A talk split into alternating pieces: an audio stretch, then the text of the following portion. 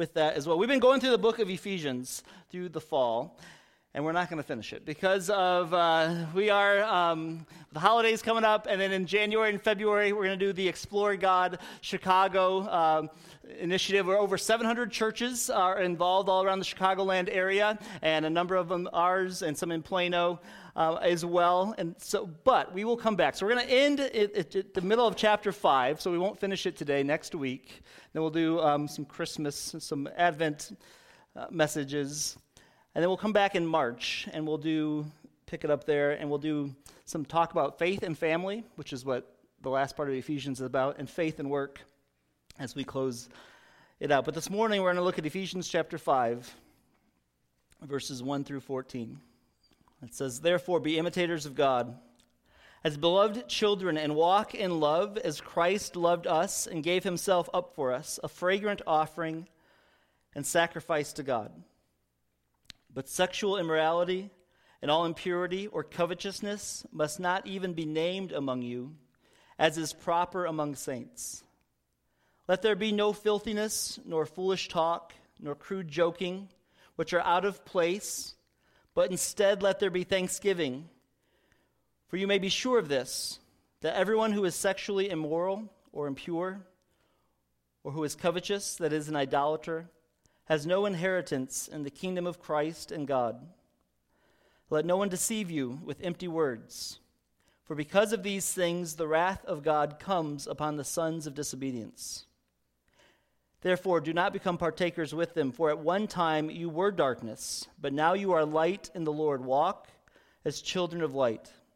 For the fruit of the light is found in all that is good and right and true.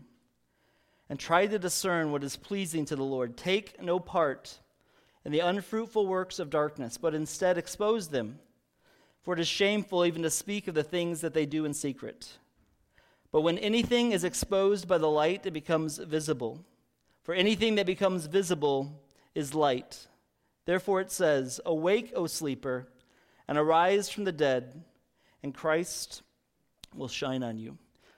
Let's pray. Holy Father, Lord, thanks for your word. Lord, thanks for bringing us back together for another week. Thanks for your goodness to us. Thanks for the truth of your word. So, Holy Spirit, I pray you just help remove every distraction that you would hear Help us to hear from your word this morning, that it would convict and encourage us. Lord, we pray for Dell and Betty this morning as they just had a rough week, and I pray for his health and strength and Betty's encouragement. You just give them great grace and peace and comfort them. But Lord, I pray that the words of my mouth and the meditations of our hearts will be acceptable to you. In Jesus' name I pray. Amen. J.R. Tolkien in The Lord of the Rings had one of the characters say this It's a dangerous business, Frodo, going out your door. You step on the road, and if you don't keep your feet, there's no knowing where you might be swept off to. It's very dangerous to go out your door.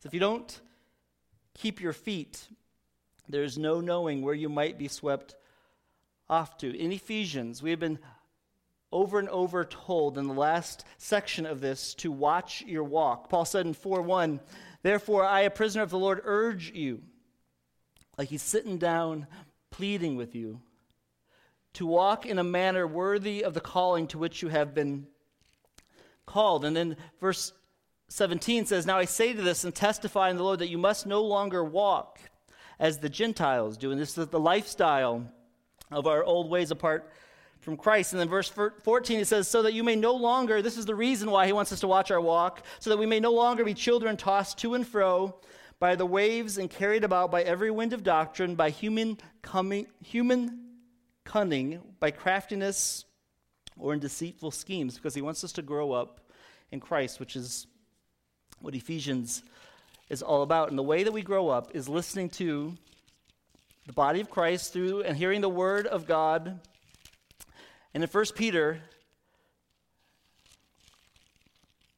1, verses 19 through 21, it says this But with the precious blood, like the lamb without blemish or spot, says this in 2 Peter chapter 2, verses 19, and we have the prophetic word more fully confirmed to you, which, will do what, which you will do well to pay attention, as to a lamp shining in a dark place, until the day dawns and the morning star rises in your hearts, knowing that, first of all, that no prophecy of Scripture comes from someone's own interpretation. For no prophecy was ever produced by the will of man, but men spoke from God as they were carried along by the Holy Scriptures. In 2 Timothy, says, All scripture is breathed out by God, and it's profitable for teaching, for reproof, for correction, for instruction in righteousness. So, how do we keep our feet?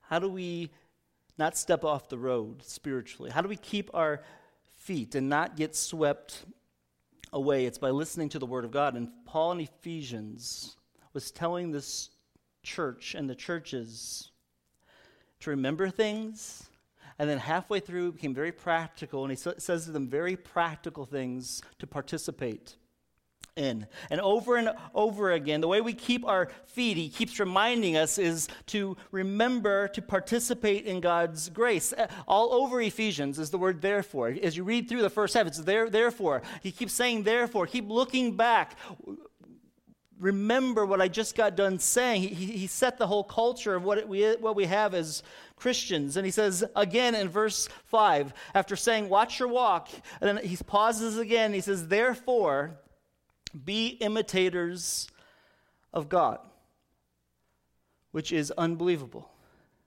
He, he says, Remember who you are in Christ what everything that I said about you, that you've been called by Christ, that you have been blessed by Christ, that, that, that God called you to himself, that the Father called you, and that Jesus gave his life for you, and the Holy Spirit seals you.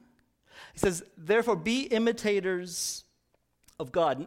Never get away from that. This is an amazing call for us to participate in. He, he says, You human beings that I had to rescue, I want you to be imitators of God. And the reason that we can do it, he said over and over in the first part of Ephesians, is because of what we have in the gospel. If the gospel's dull to you, or if you've lost the music of the gospel, be very careful how you walk.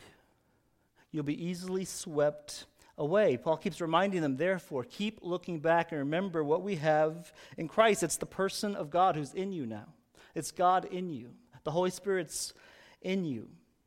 And it's a protection for us. It's, we're called to be imitators of God, that the life of God in us, and as beloved children of God. It's a God who loves us, and it's a God who likes us. And He gave Himself for us. God is the one that defines what this is supposed to look like. He says, Be imitators of God, and this is how you be an imitator of God by walking in love. But it's not just any love that you want to create or decide what love is. It's a love that's defined by God Himself. And He says it's a, it's a love and walk in love as Christ loved us and gave Himself for us. It's the same word in, in earlier he said that where those who weren't followers of Christ, who were going their own way, they gave themselves up to walking a wrong way. He says, Give yourself Give yourselves to loving the way God defined love. And love is defined by God. And He defines it this way walk as people who are all about self sacrifice, giving themselves as Christ gave Himself. And we participate in this. God called us to this. He, he called you to this. If you're a follower of Jesus Christ, He called you because He loved you to participate in His grace. And He says, be an imitator of God and walk in love, walk in sacrificial love as defined by God. And, and then He goes again really practical. And He says, How do you keep your feet? As you're walking in love this way? How do you not get swept away? You do it by walking in love in the sac- self sacrificing way that Christ loved you. And not in a self indulgent way in sensuality. Because then he just says, but walk this way, but don't walk this way. But, walk, but sexual immorality and all impurity or covetousness must not even be named among you, as is proper among the, the saints. So he says, participate in God's grace because it's a gift of God to you. Know the love of God. Your lives would be radically changed, he's saying. If the more you know how much God loves you, it would radically change your life. If you don't know how much God loves you, spend all day today reading about how much God loves you. It changes everything for you and changes everything for us. Participate in God's grace and then practice the conduct of grace. And he says, live this way. And he talks about sexual immorality, and he talks about impurity, he talks about covetousness. And it's real easy, if we're not careful, to look at this and say, yeah, we, we aren't supposed to walk that way. That's how those who aren't with Christ walk. But he's talking to Christians. He's talking to believers. He's addressing Christians in, it, in this. He says, But sexuality and all impurity or covetousness must not even be named among you. Why would he talk to the Christians about it? Because it's an issue that they have to deal with. And it's an issue that they still, still deal with. There's, there's a problem with the word love today. It's so overused. It's just used all the time that we, it means almost nothing anymore. And so we feel, and the world and the culture will say, we get to define how love is to be defined.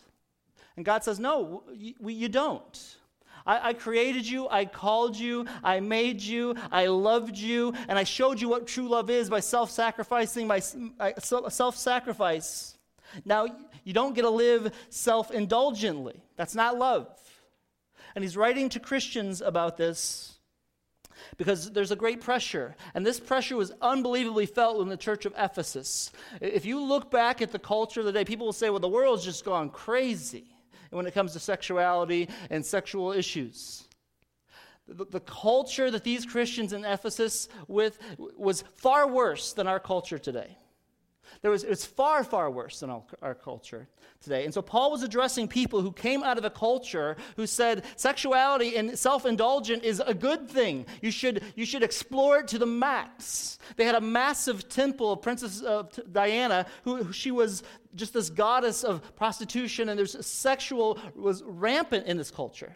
Any type of sexual behavior was accepted and a norm in many ways, and it was encouraged. They lived in a very bizarre culture sexually, which is in many ways the culture that we live in and turning more into. It's the problem, he says, is but don't live this way. But there's this pressure. There's this pressure for those Christians to come out of this culture to a counterculture world, which Christianity is. It's a turning from one way and living life a completely different way. And there was this pressure. They felt it, and we felt it, don't we? Don't we? We, we feel it. We, we see it everywhere. There's a massive confusion today in our culture about what love is and how it's supposed to be expressed. And so he says, but, but sexual immorality and all impurity and covetousness, it shouldn't be named among you. There was a time, even in our culture, in my, for me, where people would say, oh, it's just sex. It doesn't really mean anything. And, and what's the big deal? If you were a college student like I was in the 90s or in high school, and you remember the whole scandal of our political system in the early 90s, and, and the, the world was saying, hey, what's the big deal what the president does?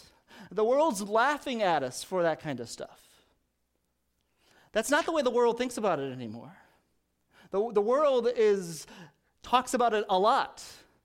Sex matters. People know that. And in the last couple years, we hear more about it. It's not just okay. And if you haven't sat with somebody whose life has been devastated by these issues, we miss it. But Paul says, and the word that we hear over and over in all, all our culture today, when it comes to sexual issues, is just devastation. Devastation, devastation.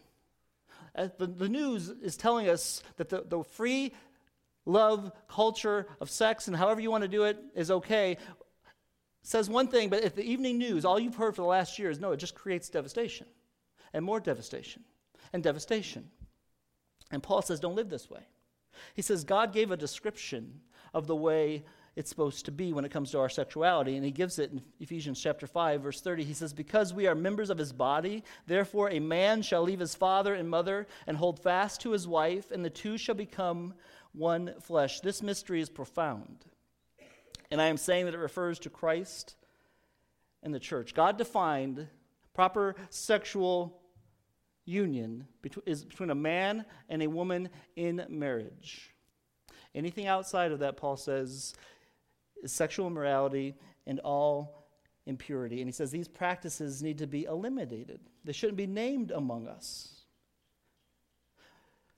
But sexual immorality, which the word is porneia, which is where we get our word pornography, is all about our culture, isn't it? It's everywhere you look.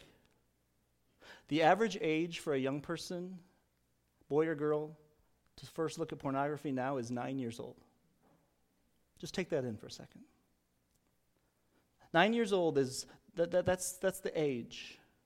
And it's not just a male issue, it's a female issue. It's becoming more and more of a issue. And it's this idea that you can separate intimacy from the person. That your body is over here and your emotions and your soul is over here, and you can separate the two. And our culture is realizing no, you can't. You absolutely can't. Because God created bodies and souls and He put them together, and Jesus became human flesh, and He is still in human flesh. And it's the God that dwells with us. Your body matters. And Paul says, listen, but sexual immorality and all impurity are in covetousness, they mustn't be named among you. There was an interview in Rolling Stone magazine, and what is uh, our hookup culture today? A woman, a girl named Naomi said, People assume that there are two very distinct elements in a relationship one emotional and one sexual, and they pretend that they are, they are like clear lines between them. But they're not. The news is telling us they're not. Over and over, we're being told they're, they're not. Miley Cyrus said, Sex is easy. You can find someone to have sex with in five seconds. What we want to find is someone we can talk to and be ourselves with. That's fairly slim pickings. You know what that means? It means that there's this, in all of us this deep sense that there is more, life is more, there, there, sex matters. The world knows it matters. Christians know it matters. And Paul says, But sexuality and all impurity or covetousness must not be named among you as is proper for the saints. This, this is one benefit of preaching through a text of Scripture. I wouldn't normally pick, pick this for the first Sunday of Advent. But it's in the Bible because God wants us to know these things because this is what we are facing. He says, These practice the conduct of grace. Sexual immorality is why it says in Psalms 119 Turn my eyes from looking at worthless things and give me life in your ways. Impurity is the idea of the word has just anything that is outside of the realm of what God created man and woman in marriage for life. Anything outside of that is sexual impurity and covetousness, which, in, in, a sense, in this context, is the idea of this indulgence. So just do it however you want. Just be sexually indulgent until you feed your satisfaction, and people can't get satisfied. In the Wednesday Word on this Wednesday, we're gonna, it's going to be on this subject, and I'll have a ton of resources for you that I could stand up here and quote, but I'll just let you read them. The world tells us this matters. But far too many Christians, and we have sometimes let it swing too far. I, I talk to young couples when I'm sitting there ready to get married, and, and, and they, they've been living with each other for a long time. But are you a Christian? I'm a follower of Jesus Christ.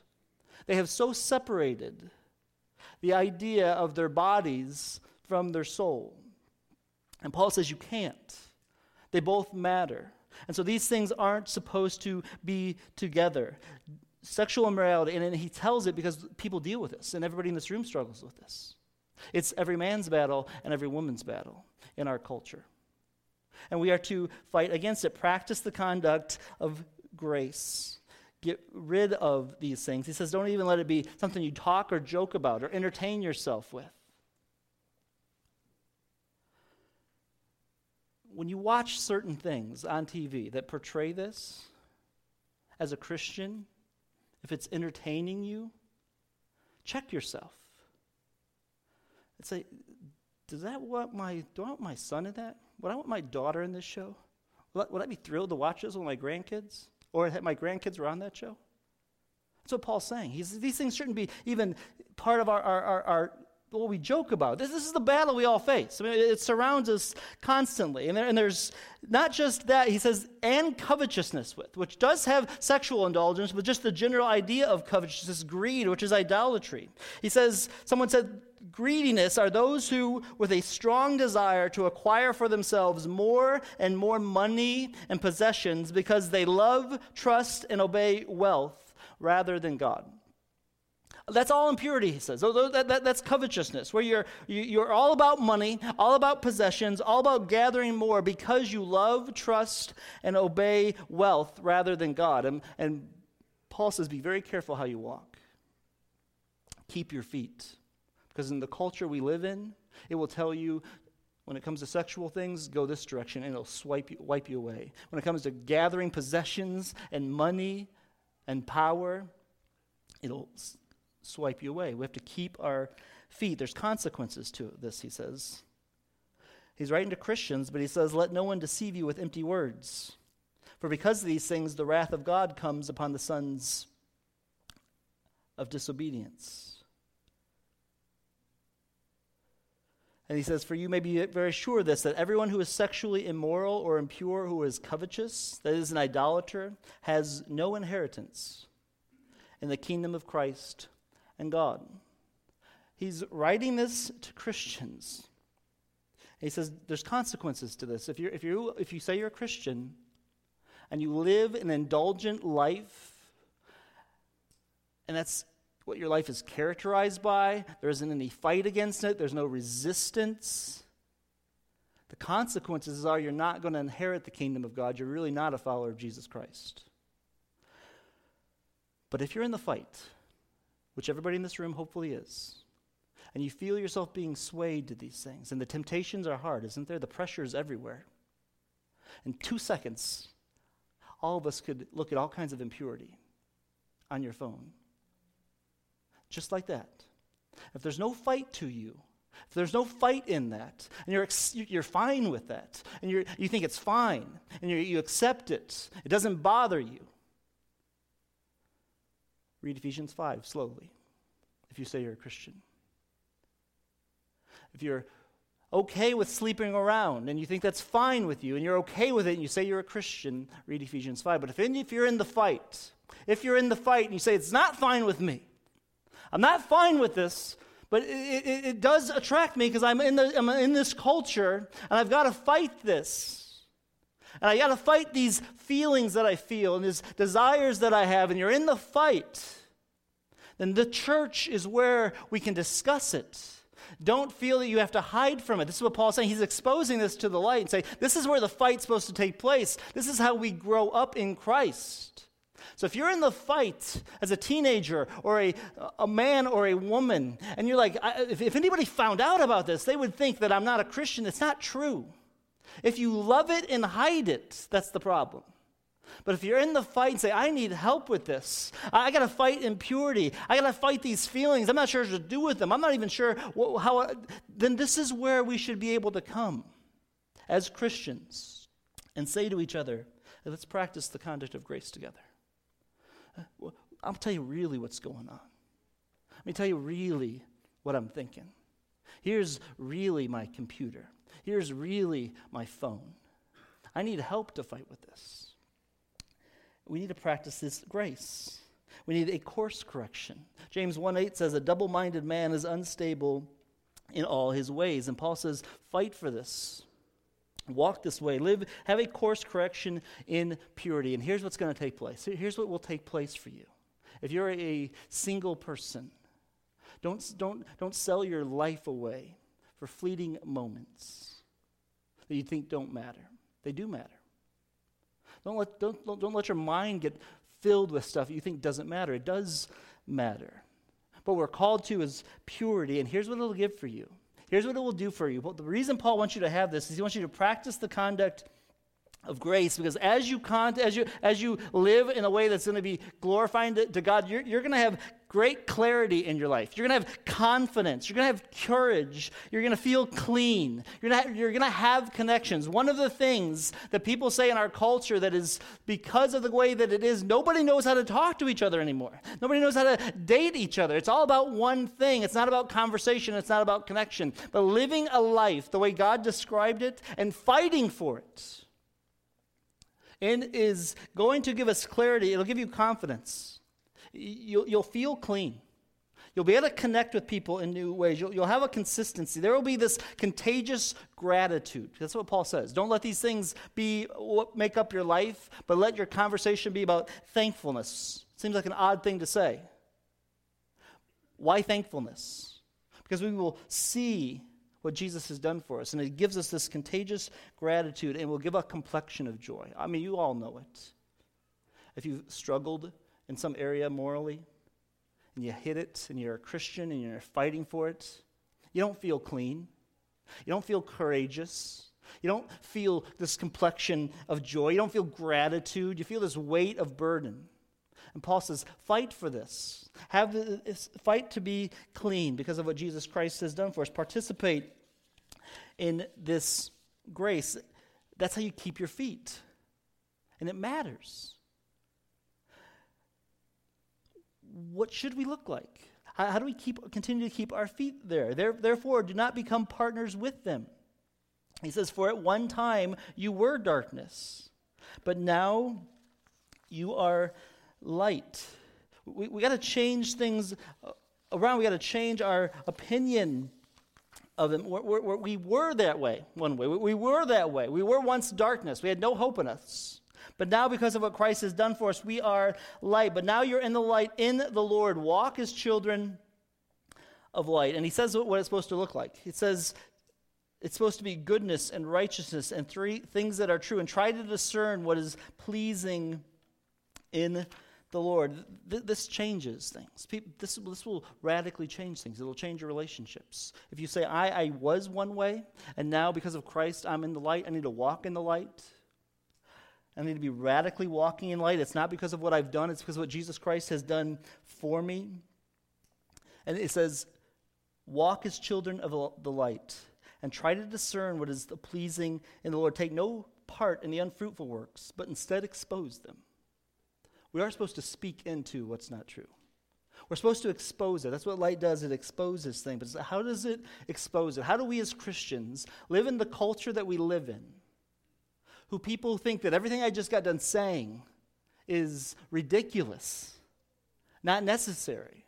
But we know it is necessary, and we know it's not ridiculous. We feel it, the world feels it. They just don't want to accept the answer to it. But we know the answer. So, how, how do we share it in a way that people find it compelling? We live it. We live clean lives. We live lives in such a way that people look at us and see there is something about the complexion of their life that gives them joy. I mean, they don't do the things that we do, and, and, and they're happy about it. They seem very satisfied. They, there's, a, there's a unbelievable music in their life that I'm not hearing, but they must hear. That's how the world's changed. And Marva Dawn talks in the Czech Republic under a communist regime. The playwright and their president, Václav Havel, was once asked why the Velvet Revolution against the communists in the former Czechoslovakia was so successful and nonviolent. Havel answered some like, somewhat like this. He said, we had, a, we had our parallel society. And in that parallel society, we, wrote our plays and sang our songs and read our poems until we knew the truth so well that we could go out to the streets of Prague and say, We don't believe your lies anymore, and communism fell. That's what Christians are to be to light. We, we read the Bible, we hear the truth of the gospel, we let it sing so much in us that we can walk out into the culture and say, I don't believe your lies about sex anymore. I don't believe your lies about how to live in your life. And people will say, You're right. These are lies. It's not true. What you have is so much better. What do you have? And we share with them Jesus. We give them light. A couple weeks ago, we were, we were at the youth camp out And it was dark and cold, and we needed flashlights. And so I brought one of these headlamps. And when, when, it was dark and when the light was out, it didn't do anybody any good. And I'd turn it on, and the beam would go straight out, and everybody'd say, Hey, Paul, get it out of my eyes. That, that, that wasn't any good either. But then I would tilt it down, and it would expose my feet and expose the person next to me's feet, and we can walk. Or I could look at them and we could talk and we could see without their eyes getting blasted. That's what Christianity is supposed to be. Some of us have let the light just go out. Nobody knows any difference in us. The light's not shining in you. Some of you might be so blasting people and it's so bright that nobody can hear you because it's so much in their eyes. And what we're called to do is just dim it down to ourselves. We, we are in this together. Let it expose ourselves, our sin, and let us see how we deal with it. And people will see that and say, wow, I can see something too. I, I can see something as well. We, we're to be prisms of God's grace in us, reflecting it to other people. Max Lucado, Max Lucado tells a story about power went out, like some of you had the power go out this past week for hours. He made up this tale. He went, he went into the find some candles to light and went to get the candles, and the candles started talking, and they didn't want to light. And they had all these reasons for why they didn't want to light. And they told him I, all these ex- excuses. And he comes back out and tells his wife, he says, Hey, these candles, they didn't, I, I, I went to get the candles to get some light in here, and the, the candles didn't want to light. And his wife said, Oh, those are church candles I bought. It's funny.